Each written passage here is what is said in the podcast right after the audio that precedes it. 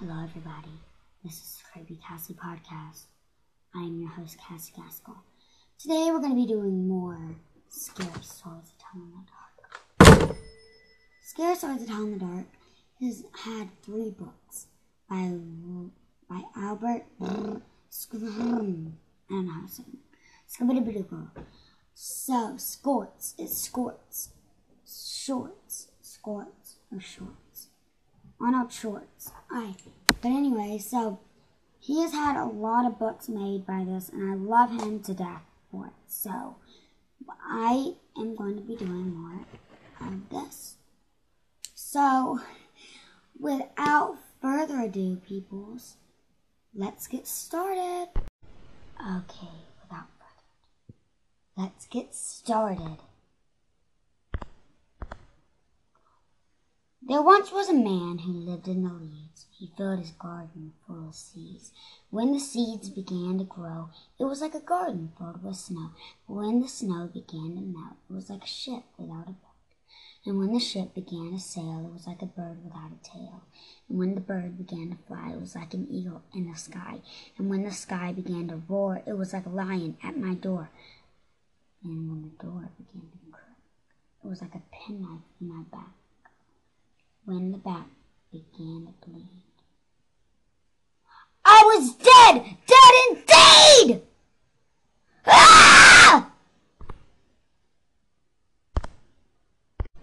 Okay, so when I first heard that story, it said that this story that people just think it's just a random poem, but others don't believe that. And I definitely from all creepy stories I've heard and read on this podcast or um, or heard at home or online, that's definitely not just a poem. Okay, now it's time for the next story.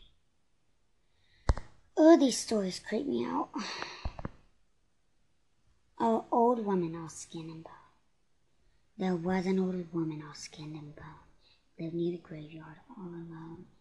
Ooh, she thought she'd go to church one day, hear the preach, to hear the parson preach and pray. Oh, and when she came to the church house stile, she thought she'd stop and rest a while. Oh, when she came out the door, she she thought she'd stop and rest some more.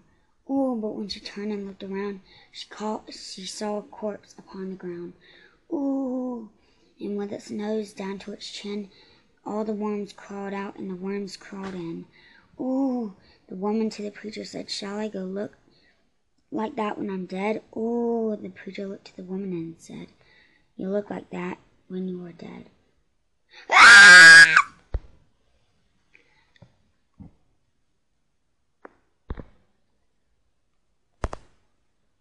Okay, so when I heard that, there's also a song version to it. So that's cool, I guess.